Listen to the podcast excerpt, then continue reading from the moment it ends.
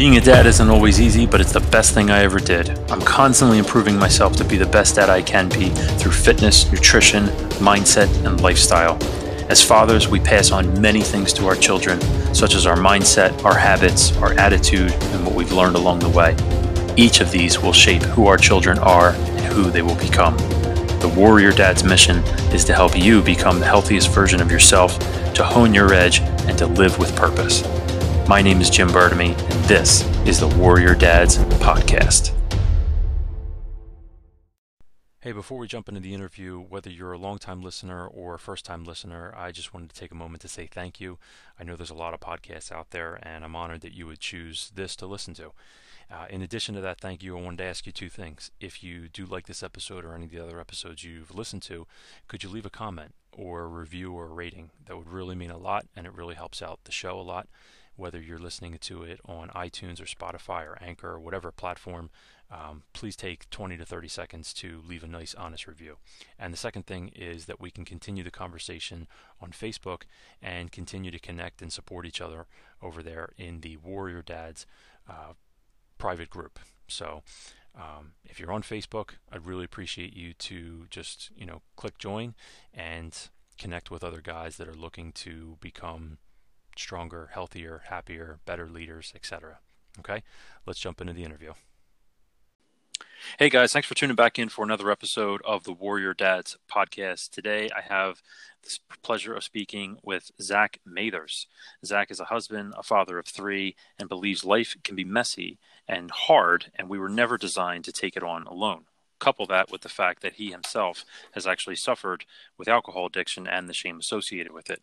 So, realizing the paralyzing power of shame, Zach created and hosts Braving the Journey podcast, which is dedicated to exploring the stories of others, their struggles, and victories through life. Zach, thanks, thanks so much for coming on the Warrior Dads podcast. Yeah, Jim, thanks for having me. It's uh, yeah, it's a pleasure to be here. Yeah, man. I mean, we um, you know just got actually linked up. I was I was looking to you know meet more people than just on you know Instagram or Facebook or something like that. So I was like, you know, how, you know, finding more clients or clients, finding more uh, podcast guests, and we just got linked up with this what's matchmaker.fm, and you were literally the first one to reach out to me. So um, it was like within maybe three hours of posting my That's podcast awesome. and putting it up there, and we're like, wow, this is great. So well, that yeah, means you got a that means you got a good name and a good logo going for yourself because because you know I mean honestly on that that's like the first thing you see you're like oh yeah I like that I'm gonna talk to that person. So, thank thank you. As I was yeah. just mentioning to you a couple minutes ago, uh, quote unquote off air, I designed that logo. I just kind of like I said I I felt I feel like dads are everyday warriors. Um, you know, we hear weekend warrior thrown around and stuff like that. And the word warrior, I guess, gets used a lot in today's culture. But yeah, I feel like, you know, we're everyday warriors as dads. And I said, well, how can I portray that? You know, I think the Spartan the Spartan helmet or, or something like that, because it's a customized helmet for me. But I feel like that's a pretty iconic thing when you think about a warrior. And then I was like, how can I make it like an everyday thing? And so I've been drawing since I was five and I'm you know somewhat creative. And so i thought putting the necktie as the nose piece yeah in, into the into the helmet would be cool. So thank you. I appreciate that. Yeah. So you know when you reached out to me you you got one hell of a story. And i mean i'm serious you know yeah. and um you got one hell of a story. So i just really want to kind of get get right to it. I mean you you know you have like this uh, this passion to help people right? And you're helping yeah. them while you're also dealing with something you're at yourself. And so you're kind of feeling like, all right, well, I'm trying to help these people, but I'm not I'm not doing what I need to do for myself. So how did how did that all start? Uh man, so I mean, yeah, my my story goes, you know, I I think ever since I was a little like even since I was a little kid, I've always had this like desire and passion to um just support people, help people, make the world better. It was kind of just like like designed into my DNA, if you would say. And uh, you're just a natural caregiver. Yeah, you know, and and it wasn't out of this like, it never was out of this space of like, oh, I I'm trying to be loving and caring to others and do all these things so I can avoid myself. It, it wasn't ever there. It was it was just truly like my passion. I like I liked working with people. I still love, you know, working with people. Mm-hmm. Um, but then just, you know, reality is like life got hard. And uh, yeah, I mean, do you want do you kind of want me to give you a little bit of like a cliff notes of my story, or what, what do you kind of want to hear right now? Yeah, what led you to the path of? Well, I mean, you just kind of mentioned like you know where where you kind of started with wanting to help people. Yeah. Well, so yeah, I wanted so how, how, how, did how did you start helping people? Like you're like, all right, well, so I know it, I know I want to do this. You know, you're a teenager. You know. Yeah. And so you're an adult now. all of a sudden, you're like, all right, I still have this desire to help people. What am I going to do with it? Right. So I mean, for me, um, right, it was right in college when um, I really got a stronger passion for working with people, and I uh, started a nonprofit with a couple buddies in college uh, called Braving the Journey. And what it was was the concept was we're going to take off around the world, connect to other nonprofit organizations that exist, and come in and help put together like a media kit for them to be able to get the word out what they're doing. And so when we started doing that, um, we were working a lot in, you know, East Africa, India, Thailand, and working with like um, the rebel soldier kids or child prostitution. And this is when you were in college. This is yeah. So I'm I'm I, I'm 19 at this age. Uh, wow. And so we just took off and we bought a bunch of film equipment and um, just started filming these stories. And what you know, what we found in the story process was um, the most vulnerable out there were the orphans. You know, these kids that were just had nobody, no one left behind. And so my heart really took a shift um, for caring for the orphans at on that on that first initial trip around the world. And um, kind of through this whole time, I met my wife in college. So we've been married like 15 years up like to now 15 years. But you know i met her i start this nonprofit um, i take off traveling. At the end of the end of uh, the time traveling she flies out to indonesia meets me there. I propose to her um, and we kind of both had it in our minds that we were going to go live overseas and probably start an orphanage you know? So we studied. Wow. We went and traveled through South America and all these different places, like studying different models of orphanages, like big or small, what worked better, why, why this, why that, and we, you know, we really dove into it, and then um, we found ourselves in in the states, and um, at this time we were in Seattle, Washington, and we were part of a little community helping do uh, kind of a church plant so we were part of this kind of church plant, and then we moved to Coeur d'Alene, Idaho, and once again we find ourselves in the similar role of another church plant. And this time I'm a uh, I'm the lead pastor, you you would say, um, and I'm only 22 at this time. Mm-hmm. Um, so for me, I, I, step into this role of you know we have a church of about like 100 150 people, uh, but I'm young, newly married. Uh, I got my kid coming. Uh, my my first my first child was about to be born. And, uh, and where were you living when you? in in Coeur d'Alene, Idaho, so like North Idaho. Okay. Um, so you're already back by that yeah, point. You're not overseas. Yeah, no, we're not overseas. We're not quite, you know. And at this point, I'm kind of leading a small community of people, and that was what I was doing as far as like. That was where you born, time, Idaho. Full time. Yeah, I was originally from Idaho. Like, went to college in Southern California, kind of moved around a little bit, but kind of Coeur d'Alene, Idaho was always always home. Okay, cool. Yeah, so I mean, you know, and so for me, what happened was I I found myself in this position of uh, still really young. I got married at 21. Um, kind of looking back, I'm like, man, I felt like we did everything really at the early on, like young age. Mm-hmm. Um, I was the first first of my group of friends to get married. You know, we're I'm senior pastor of this church at a really young age. Where looking back now, I'm like, ah, I would have loved somebody to have come alongside me and said, "Hey, listen, um, your ambition is great, uh, but give your give yourself some time and some wisdom to grow in life." You know, and because uh, what happened was I found myself kind of leading this big group of people, and for me, I I didn't know how to deal with my own internal.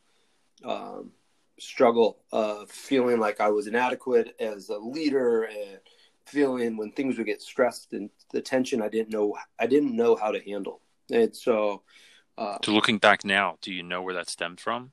Do you think it was because you were so young and you felt like I, think- don't have any I- gray hair? What kind of advice am I supposed to give here?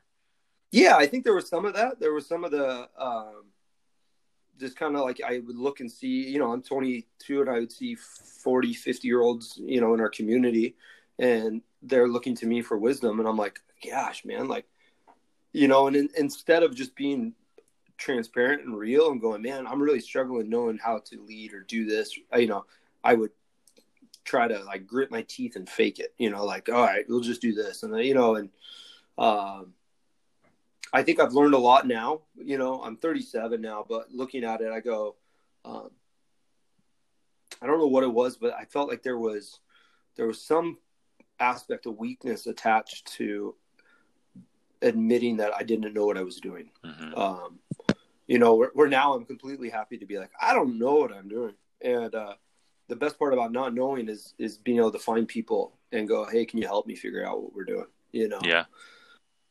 um, yeah. So Checking the ego. Yeah, you know, and so I was, um, so we were right in this season. This was kind of the this is where my life kind of blew up for me, and by my actions. But we, uh, um, you know, I'm leading this church. My son is just born, and uh, the church was financially struggling a little bit. So I go out and get a second job. So I'm working two jobs. Son was just born, and I ended up having uh, an affair on on my wife. Um, and With somebody you worked with, or yeah, somebody I met at uh, the I was I had my second job was serving at a restaurant, so somebody I met with there at the restaurant. yeah, And so I, you know, I kept trying to put on this mask and this facade and kept living as this pastor and trying to hold it together in my my house and I was just I mean I was beat, I was just torn up inside with shame. how long did that last Uh, for? The affair. Uh, a couple months. Okay. and then I probably a couple months, and I probably sat on it for a couple months after that, um, not saying anything about it, like shut it down. But I, I just, I think at the beginning I thought maybe I can live with this, maybe I can hide it hmm and, and bury, bury this deep inside, and uh, I'll be okay. And then uh, for me, I just I knew I couldn't, I couldn't, and so I was willing to face all the consequences that came with my actions. Um, So you just came, my- so you just came clean. yeah, I It's not even like you got my- caught, or it's not even like the the no. other girl or the other woman started trouble and came out. No, Wow. no, no. It Good was, for you uh, though, man. That's awesome. Yeah, That you just you you know, know, you I- owned up to it, and it's like, all right, I gotta, I just gotta take my punches. yeah. You know, the reality is we're gonna we, we all have a tendency to fail in life at different times and stages. It's just a question of like, you know, what do we do with it? And uh, Yeah. you know, I know, and my wife's a strong, strong-willed, amazing woman, um, and so this wasn't one of those things that I was going to come to her and say, "Hey, I did this," she'd be like, "Oh, that's okay." You know, it was like, it was one of those like, you know, like situations where I knew if I came to my wife with this, it's done. Like, it, it's done, and uh, and that's the thing is like I didn't want it to be. Uh, you know, it wasn't like my marriage was terrible by any means. It was, um, and so yeah, when I when I shared with her, she packed packed up herself and, and our son and took off to my parents' house. And so I remember I, I had to call my parents and say, "Hey, my wife's my wife's on the way over to your house, and this is what I did, and we'll talk about it later. But just please take care of my family." Um, and then I had to call the church and say, "Hey," uh, called the the elders of the church and the board of the church and say, "Hey, this is what I've done." Um, so all within a 24 hour period, it was basically uh, my wife and son were gone. I lost my job and I lost my community and I lost all dignity I felt like I had in in the community. So all the elders in. the in the church just turned their back on you No, I wouldn't say they all turned my back on me. Um, they when you when you say the- like you lost your community. Um, I mean, like, I wasn't gonna just show up to that. It, it was hard for me to say like, I'm gonna try to go to the same church and be around with the same people. It it just, I think I had too much shame around it. Mhm. Um, but no, I I had, I still have some of those people that were part of that community that are close close friends. Uh, one of the guys I remember he was the first guy I called after I told my wife and called my parents, and I, I called him I said, "Hey, here's here's what's going on," and he just came over. I mean, he came over and he spent the whole night in with me in my room, and he I literally he just I remember him just holding me and like I just cried, you know. We just cried and he helped me. He just he didn't have answers, he didn't have solutions. He just sat with Mhm. me, and that was it. Uh, and he's been he's been a friend, you know, through and through. And there's there was a lot of people in that community that have, um, you know, been big supporters. But for me, I felt like there was so much shame attached to my actions that um, I kind of went down that this kind of dark road of, you know, I began to try to self medicate my my shame with alcohol, and so. You know, at this point, we're separated, and I start drinking to kind of just cope with you know everything that was going on inside. Yeah. So you know, This has that's got to be so common.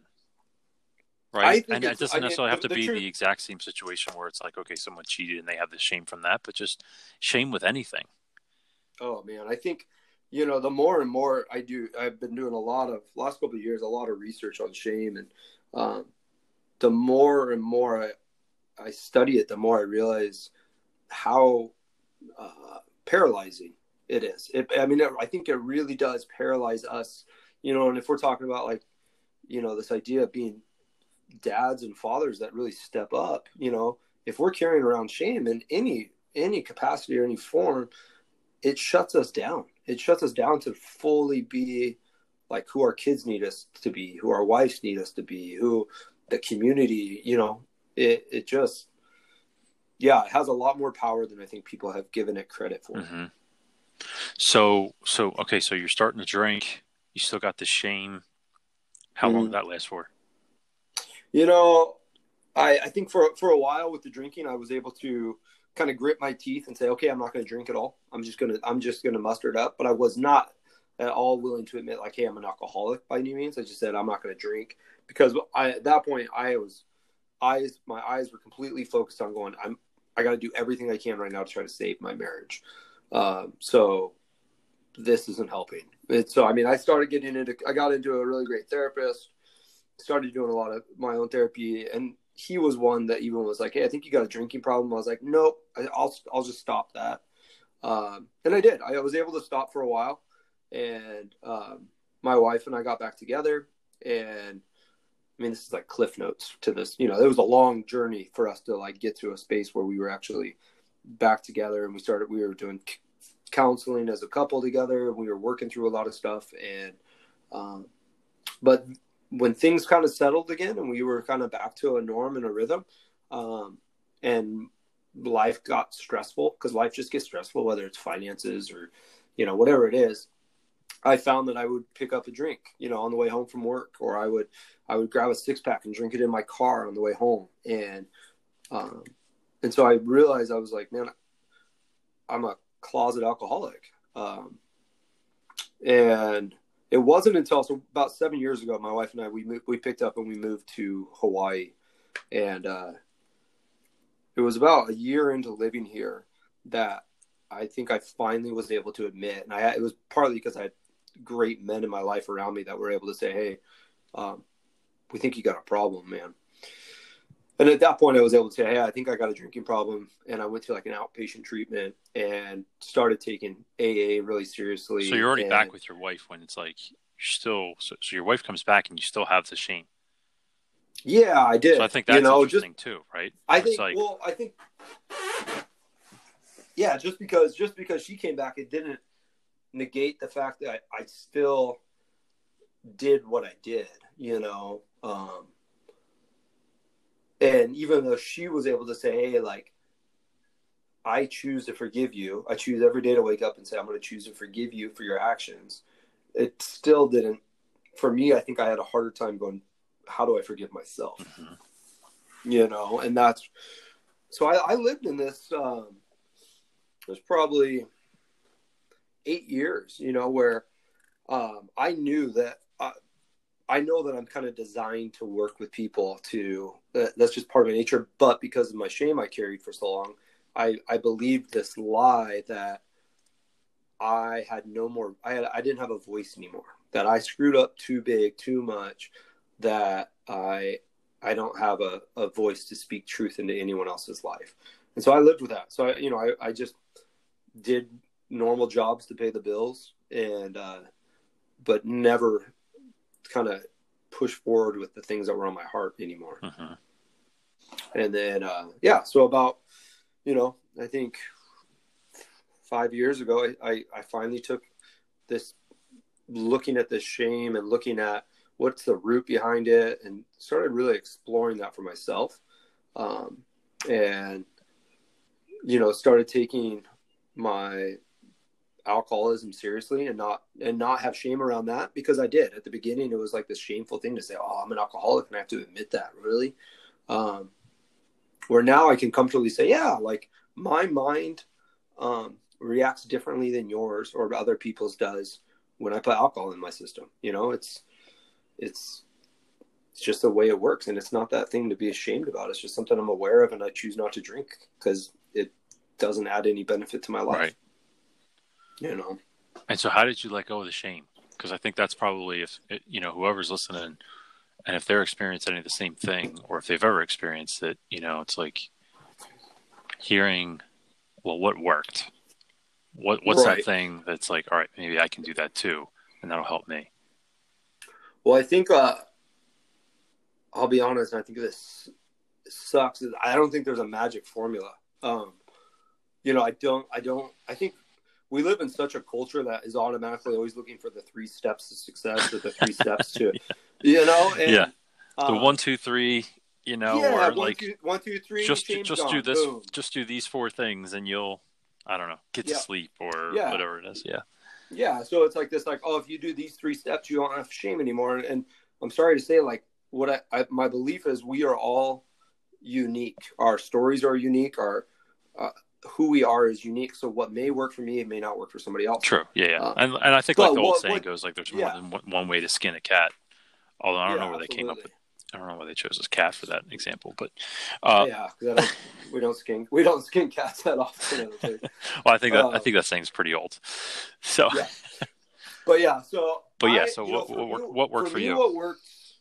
Um, it was it was a lot of things accumulated. I, so I think the biggest thing that I would I would say to somebody that maybe in this spot of they feel stuck in shame or they're stuck in an addiction, uh, or they're just stuck with this you know this this guilt that they carry, whatever it is. Um, biggest pieces though is don't give up. If some if you tried something and it didn't work, don't throw in the towel. Go look around and go, okay, what else could I try? What else could I try? What else could I try? What else could I try? Because if you continually keep trying things, something's going to stick. Um, you know, and I did. I did. And when I say I tried, I went to uh, a pretty serious outpatient treatment program for my alcoholism where we focused a lot on internal stuff too. Um, I went to, I've gone to marriage therapy, personal like counseling therapy, um, all these different things. But I think for me, what really shifted the shame piece for me, um, uh, what what I did was I began to ask this question um, of myself of going, okay, when, when I think back of the affair or I think back the times I, I drank and I screwed up and there's shame attached to that, um, I would simply ask the question, what is the lie in that? And then I would say, and then what is what is the truth that it needs to be replaced with? And I would sit and just listen for the truth to kind of come up, and it always would. Um, and what I mean by that is, is so for example, the the lie I, w- I would constantly believe was, I screwed up too big. I'm a failure. I'm no good, you know. And so if I could sit and go, okay, what's what's really the truth, you know, and I would sit sit and just listen, and it, like honestly, there was this like call you want to call it a voice of love or call whatever, but there's this like this conscience inside of you that goes, no, that's not true. Here's what's true. You you're you're a man that loves your kids well. Um, you love people around you well. You are human and you failed and you picked yourself back up, and that's okay. And when I began to start believing that, um, so anytime I had a negative thought about myself, I would just choose to say, okay, what what is the truth I need to replace it with, and refill it with with a positive. Mhm. Um, So you're essentially rewriting the story that you're telling yourself in your head. That's kind of how I've heard people describe it before. And yeah, Things that and- I've done. I mean, because I, I honestly, if you would have asked me four years ago to sit down and tell you that I had an affair and that I'm an alcoholic, and let's have this conversation on a live podcast, uh, I would I would have said it absolutely not because there was still something to it for me that goes, oh, if people really know me, then maybe they won't like me. If people really know me, maybe they'll see me as a you know failure and this stuff. And something you know it just shifted where I was like, you know what, like that's a story for me to tell, and and because I think there's others out there that need help with it yeah, and I think you know, and my wife was actually on my podcast. Um, my wife was the one that interviewed me. I was like, babe, I think I need to tell my story. I've, I've asked all these people to just be raw and honest with theirs, and yet I haven't told mine. And so um, I said, can you can you be the interviewer? And she was like, sure. You know, so we sat down one night, put after the kids were in bed, and she just fired away questions, and you know, t- I told my story for the first time wow, that's awesome. publicly, like on a on a platform like that. Right. Yeah. Yeah, I think so- a lot of people have that. What sounds to me like you know fear of being judged, fear of being vulnerable. But I mean, it's like okay, so you have you we don't want to be vulnerable. Maybe we don't have a fear of being vulnerable, but we don't want to be vulnerable because we have that fear of maybe being judged or what other, you know, what else, what somebody is going to say or all that. But like you said, you embrace it because it's made you who you are today, and you've learned the lessons because of that, and then you get to help somebody, which we've already heard is a passion of yours, and it's something that you knew that you wanted Mhm. to do as a kid. So now it's like, all right, well, anybody dealing with this, I get to I get to help them too. Yeah, I mean, the truth is, is I understand addiction a lot better than because I've I've kind of gone, you know, I've gone through Mhm. uh, my struggle with alcohol. Uh, I understand shame a lot. Did you feel like you had an addictive personality before that?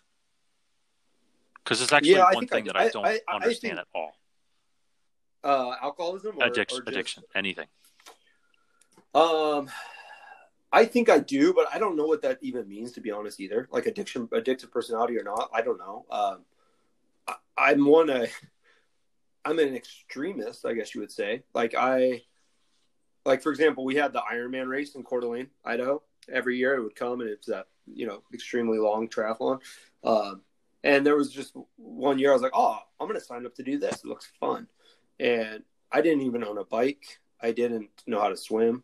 Um, but yet I, I did it. I, I went for it. So I think my personality type is kind of extreme where I'll, I'm willing to go for it on anything. And I think that can have a negative effect sometimes with, with, um, substance also. hmm But I, I, the best way I've heard described, um, addiction is, um, okay, I'll give you this quick little little description that made the most sense to me. So inside of our brains, imagine that our brains um, are like two kinds of rocks, like a hard rock and a soft rock. A hard rock, you know, you could pour water over the hard rock over and over and over again, and it, it never actually creates a groove inside of the rock. And then you got a soft rock where you start pouring water over it, and it, it automatically makes a new channel for the for that water to go. And and they've been done research that kind of shows an addictive brain is kind of has this softer material. So when you introduce something into your brain, like a substance like alcohol or a drug, where one person they could have it and they have this hard brain that it, it hits their brain and just kind of washes off, or the other person it automatically creates this groove inside their brain that says, This is good, I want more of this. Mhm. And so you have this kind of addictive brain that when the substance of choice your your brain hardwires to it quicker than it would for others. Hmm. Um, is kind of how I've I've heard it and understood it, you know. And so, and it's still I still boils down to a choice. Just because you have an addictive personality doesn't mean that you know you're going to become addicted to something or not. It just means um, I still think at the end of the day you choose to put the substance inside. Right. I heard a good So- definition um, from one of my mentors, and he says that an addiction can be defined. Uh, what is it? Any any repeated behavior that does not produce the results you want. Any repeated behavior that does not produce the results you want. And Yeah. so I was like, yeah, that's That's a good way to think of it as any repeated behavior that um, allows you to avoid something inside yourself that you need to address. You know, because there's a, there's great there's great healthy behaviors. You know, like, but you see that you see people that take exercise to an excessive amount, and a lot of times I like to look at them and go like, what are you what are you running from? What are you you know? There's something rooted inside of you that you're avoiding hmm you know but your your addiction looks really healthy on the outside actually but you're you know you're completely neglecting your children and your family at the same time Right. you know Or creating other internal health problems that you physically can't see on the outside right yet. But yeah, but they look like the epitome of health with, you know, whatever percent body fat and stuff like that. And I've known people like that too. Had Yeah. clients like that and um, have just heard many stories um, about people that have an issue with it or they're they're doing whatever they need to um, to look a certain way you know and get down to a certain percentage of body fat but they got gallbladder issues they got chronic headaches they got skin issues they're unhappy they're depressed i mean it was just like what what? Really? Huh? And you know but but this, chemically there's problems uh, like you're Yeah. saying there's there's some kind of void that's not being filled. Yeah that's that's such a good point.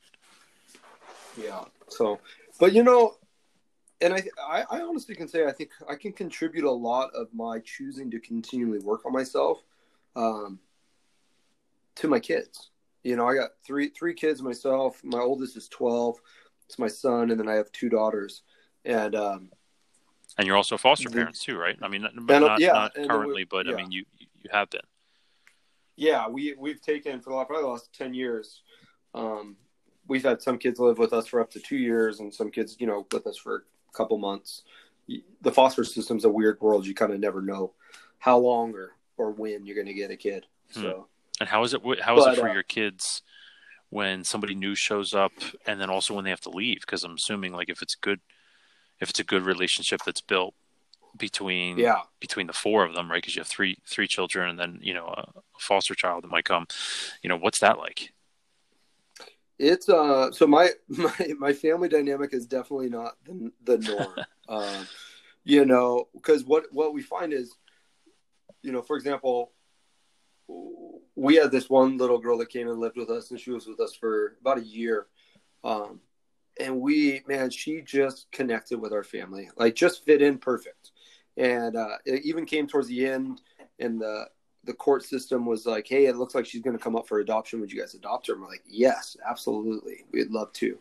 And Wow. right, right when that was kind of going through, um, her grandparents kind of showed up in the picture, hadn't been in the picture at all, kind of showed up and said, uh, "We want her." And so we kind of backed out of the situation. She she went and lived with her grandparents, and uh, but my family, we all my kids had to go through a season of, of we all mourned like we lost we lost a kid, you know, and uh, and so uh, part of the thing like that fostering foster care has taught us is how to celebrate when we have a kid with us and how to handle change and how to mourn together as a family. Like we really do. We kind of we intentionally go through kind of a mourning season after a kid leaves. And and then as a family we kind of ask the question like hey are we ready to have another kid come back into our house and until my all my kids and my my wife and I are able to say yeah you know we don't do it Right. um, and some have been easier than others, and some of you know, some of the foster kids we have, I I I can tell you that I've taught bad behaviors to my kids, but you know these these kids are the these kids are the ones that nobody wants. You know, we had this 16 year old kid recently that came and stayed with us, he, and he got he'd been kicked out of every boys' home there was on this island and the other islands, and he he had nowhere to go. Basically, they just called and said, "We got nowhere else for him. We know you guys don't usually take in teenagers." Uh, How, and how old's your oldest? my oldest is 12, and we've always tried to keep kind of a standard of we don't take in kids any older than my Right. oldest. Um, you know, there's I mean, there's a level of the reality of protecting my children is is utmost importance to me Yeah, man. and and so uh but yeah we we said yeah we'll take the 16 year old in and he came in and um i sat down with him on the deck that first night and i just said what do you what do you need from me like that's my only question i got for you is what do you need from me so because whatever you're doing is not working wherever every other place you're at and he just said, "I just need your attention." That was That's it. it. I was like, "That was it." He's like, "I just need your attention," and, I, and to me, that was such a profound thing that he was aware of. Uh, and I said, "Sure, you got it. You're not enrolled in school right now, um, and I'm in the middle of remodeling a condo, so you get to come to work with me every day." And uh, and he loved it. You know, he worked every day with me, and, and he he just wanted attention. He's just that's because he he's never had it in his life. No one ever no one ever gave him time. What the hell were people doing with foster kids if they're not paying attention to them? Uh, that's the hard thing is there's a lot of there. I don't want to say it all. There's a lot of great foster families out there, and there's a lot of other foster families that uh, aren't in it for the kids' sake. They're in it kind of. What is the, it then? Was there a tax benefit Some- or some shit?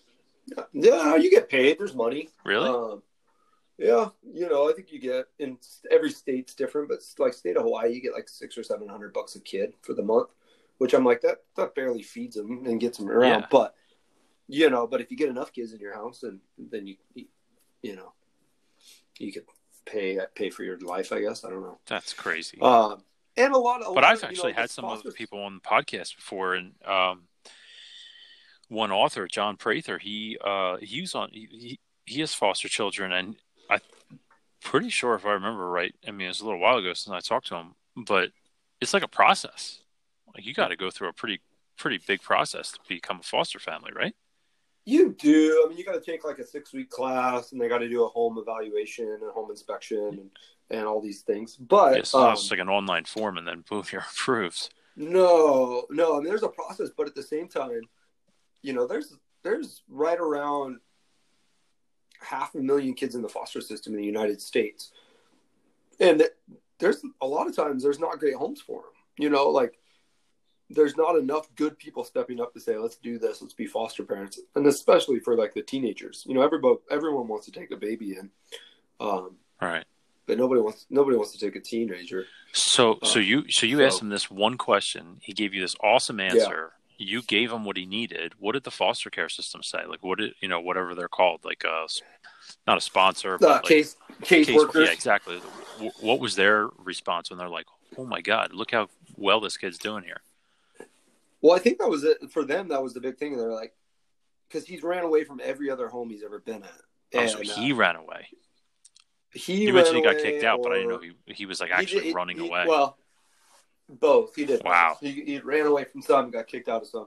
Um, It's crazy. and so, yeah, for for that, for the caseworkers, I think for them it was like, you know, they just kind of saw it as like, we don't know what you're, we don't know what you're doing over there, but it works. This, he he likes being with you guys, you know, and he's a. You know, kind of local Hawaiian boy that always makes fun of the white haole people. You know, you know, we're we're a you know we're a white haole family. And he's like, oh, hey, this is my haole family, you know, and I'm like, well, yeah, it's true, man. What's a haole love you." family? haole's like a white guy in, in Oh, Hawaii. Like uh, yeah, like a haole, haole. or or a kook. Kook. Yeah, they got they got names for the you know us over That's here. funny. but I know it is. But he he yeah, he just needed attention, you know. And right now he's doing really well. He um, got a chance to go into like this kind of program where he gets to come out with his like GED and kind of military style training program, and uh, it's like six months long. And so he's he's in that, and he's doing extremely well. He's I mean the fact he stayed in it is amazing. So. Mhm.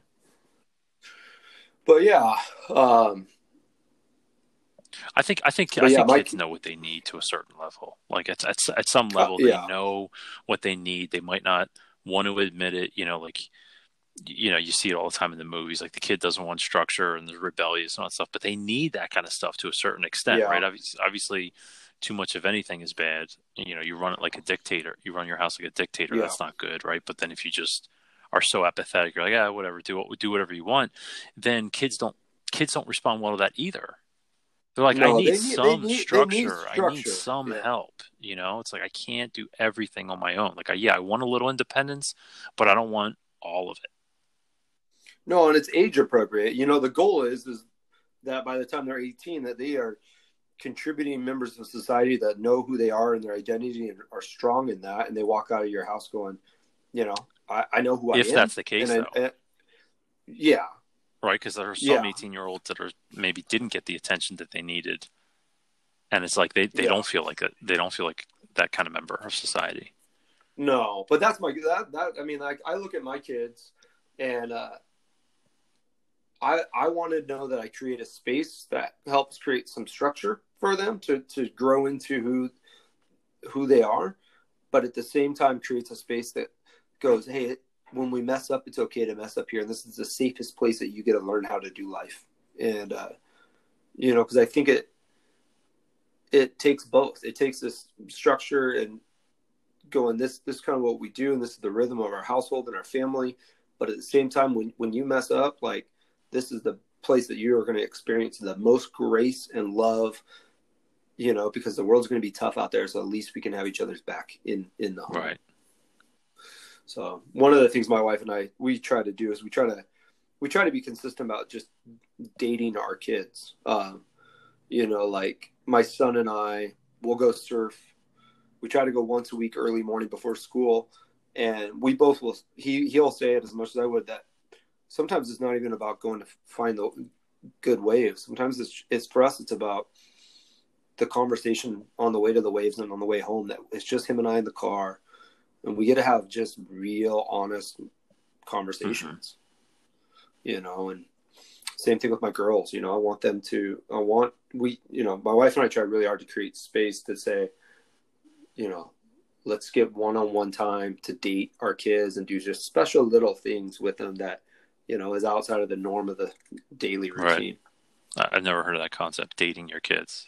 But I mean, it makes Yeah, sense. yeah. You know, I just Yeah, never, and like even my girls, I kind of want them. I mean, honestly, they're gonna they're gonna go probably date somebody in the future in their own life. I want to set the bar for what a good date looks like. You know, to them, I want them to experience the person that opens the car door for them and closes it for them. The person that, um, you know, op- does does the things that that kind of set a standard. Going, hey, my dad knew how to date really well, me, and so you better be able to, you know, treat me like with respect. Yeah. I just wonder how that would be perceived if she said that she was dating her dad. Yeah, I don't know. I don't know. Might have to Maybe- she might have to say it- She probably yeah, won't she might have to say it She's a like, different I'm way. forced to hang out with my dad. Yeah. Unless it's like one of those my situations, like she's like, wait, wait, not everybody dates their dad. Like, wait, oh, oh that's Yeah. not a thing. Wait, That's what? not a You thing? guys, you, you guys don't do that? so, they're still young. They're like four and seven right now, so they think I'm awesome. Right? So, Yeah. yeah. Yeah, I mean, yeah, that's that's definitely important, and I think that kind of ties in like you know w- with you setting the example, and you being there as as as the male figure in their life. That kind of ties into your question that you had asked me right before we you know we went live and we were talking back and forth, and I said I want to jump right back into that.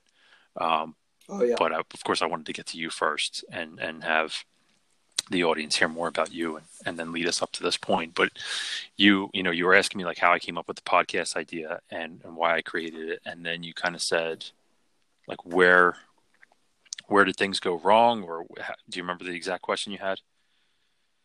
Well, where, well, with with like Uh, the dads and just you know setting examples and being there.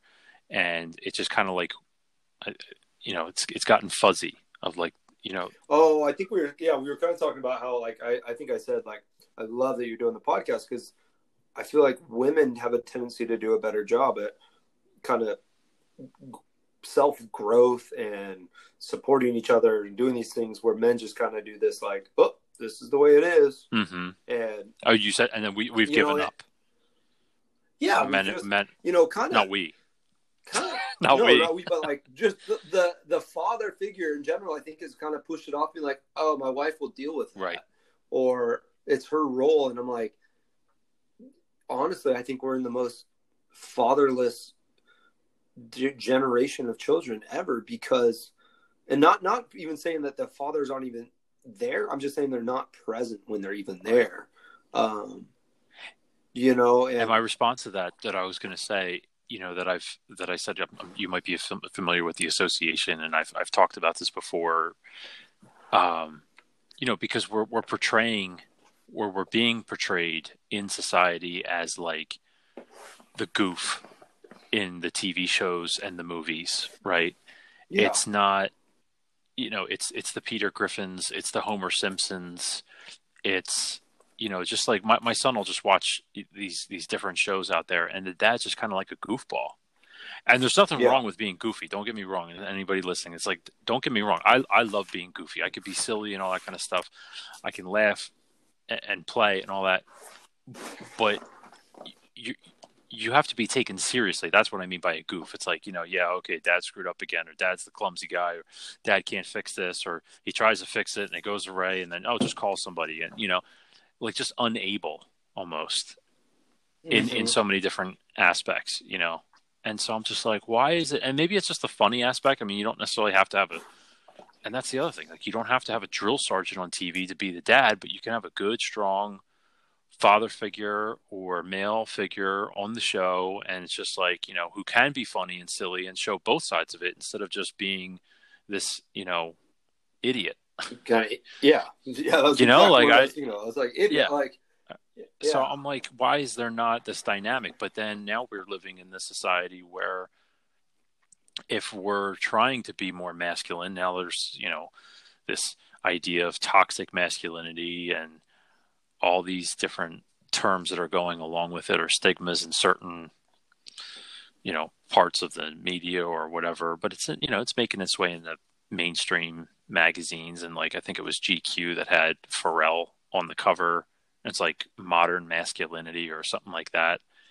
And he's got Right. like that ridiculous dress looking thing on that looks like a north face jacket. But i'm like what the hell is this? You know? I mean, i'm like what does that mean modern masculinity? I'm, I'm just like should a man be empathetic? Yeah. Should a man be compassionate? Yeah. But should it be to the point where like men are just inherently yang and women are inherently women but and i've said this before too if you look at the yin yang symbol there's a little Yeah. black dot inside the white section and there's a little white dot inside the black section so it's not just all or nothing right there's a there's part a of part of it yeah. and, and and each one completes the other one so it's like what's wrong with that right. right, you know i mean i, I don't yeah so I I I agree with you. I think there's a.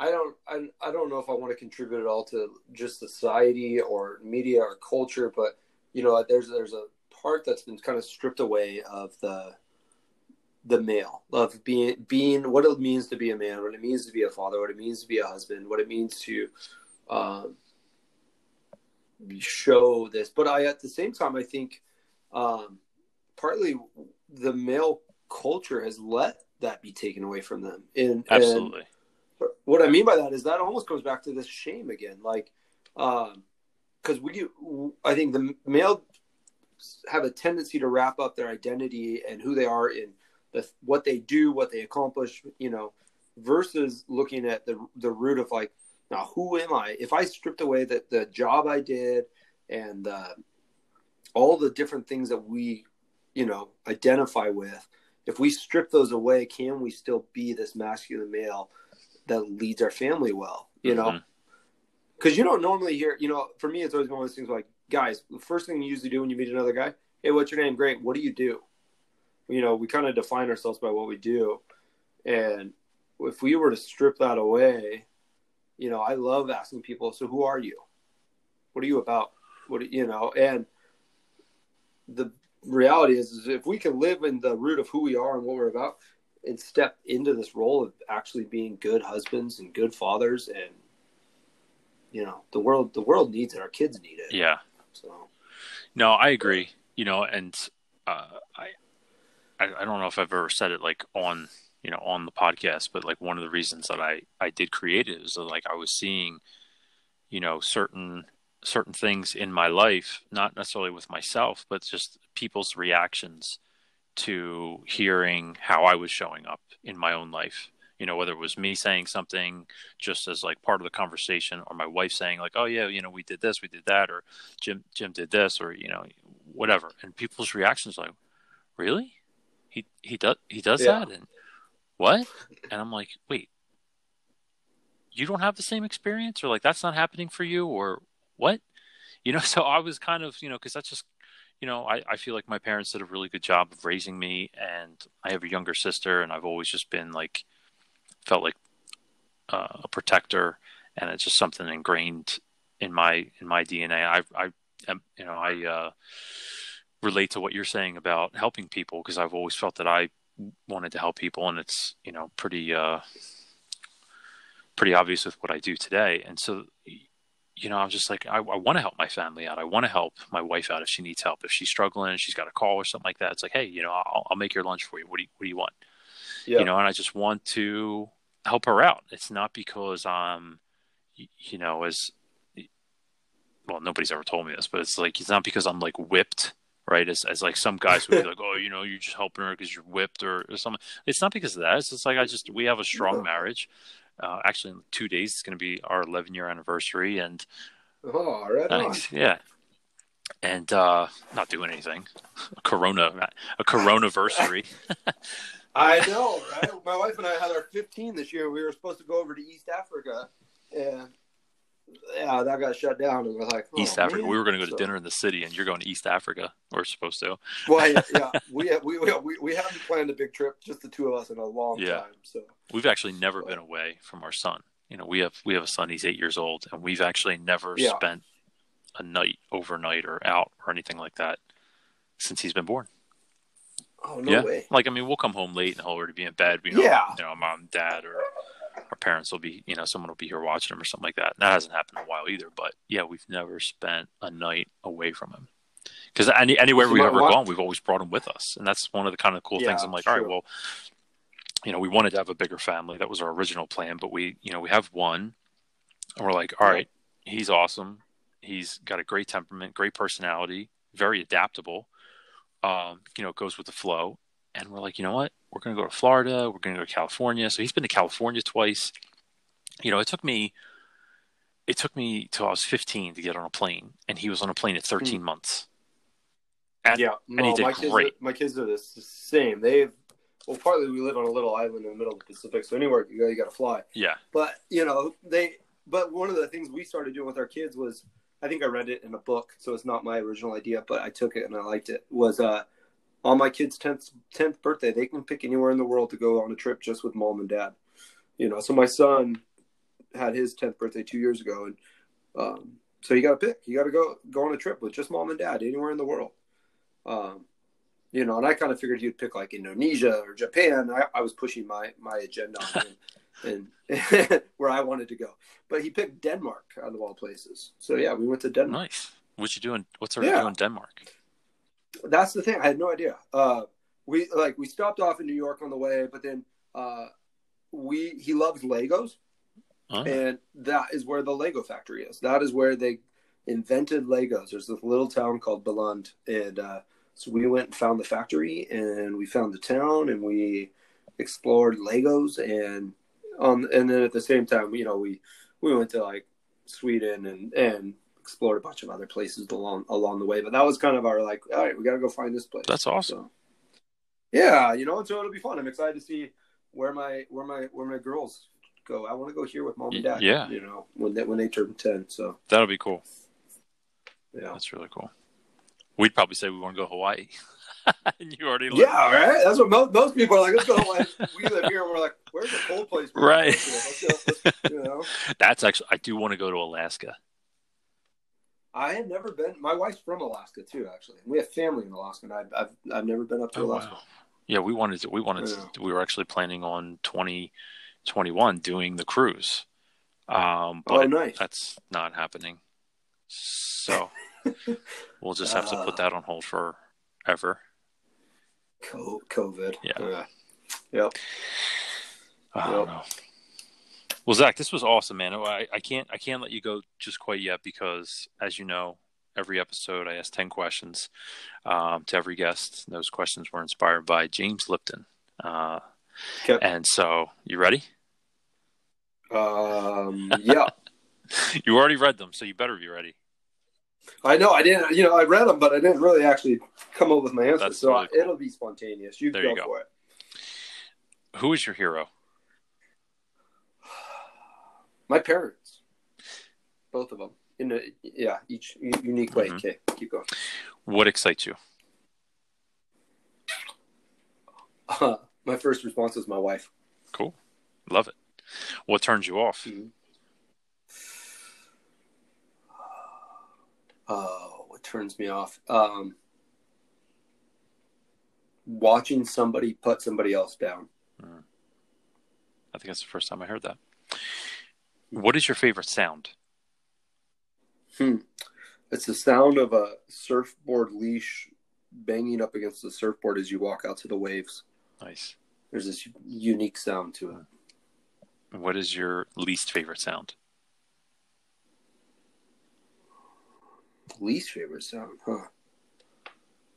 Probably my kids throwing a fit. yeah. what is your favorite quote or saying? Um, I hold pretty strong to the the one that says, "Love is patient, love is kind, does not envy, does not boast, it's not proud, it's not rude, it's not self-seeking, it's not easily angered, but it keeps no records of wrong." Um, yeah, that's kind of my my my mantra in life. That's awesome. Do you have that on a wall or something? Did you just read that, or is that in your head? I have. I know that. I have that one. Wow, actually, that was awesome. So, uh, in a few words, what should a dad be?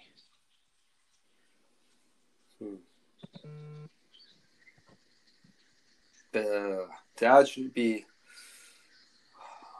loving, kind, compassionate, um, but also strong and an umbrella that their kid, their family could come under. I think I, am going to tell you this. The be- best way I ever heard it said, I, a friend of mine sent it at the, the, end of an email, and I don't even know why it stuck with me, but it was this idea that um, the ceiling in which we create in our lifetime becomes the floor in which our, our kids' life springs from.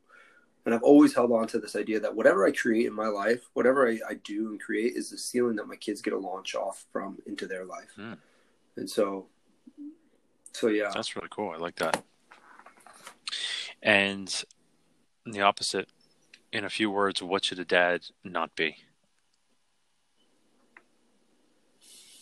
Oh, over, overly angry, overly judgmental. Um, yeah, I just I hate seeing dads belittle belittling their their kids is one of the worst things I ever uh-huh. watch. Agreed. If you could try any other profession, what would it be? Oh, I've always thought it would be fun to be a pro surfer. Cool. Not gonna happen. Not gonna happen probably in this lifetime now. but but uh, you know. Yeah. And finally, what would you like to be remembered for? Um, that I loved well. That I just I loved people well. Nice, awesome.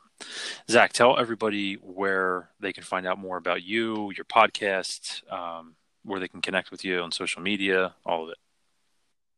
Yeah, so uh, easiest way to find me is uh, Braving the Journey. You know, so everything from just websites bravingthejourney.com, uh, Instagram's Braving the Journey, Facebook's Braving the Journey, uh, podcast Braving the Journey. So that's kind of centrally where you can find uh, more out about what I'm doing. I'm, you know, I'm starting up a group session coming up pretty soon, which I'm real excited about. It's uh, helping take people from a place of addiction to living inside of their identity, and we're kind of going to do like a, a, a 90 day group session through. Nice. This, so. You gonna do that on Zoom or yeah. what platform are you using? Yep. Yeah, it's all yeah, all through Zoom. Okay. Right now. Awesome.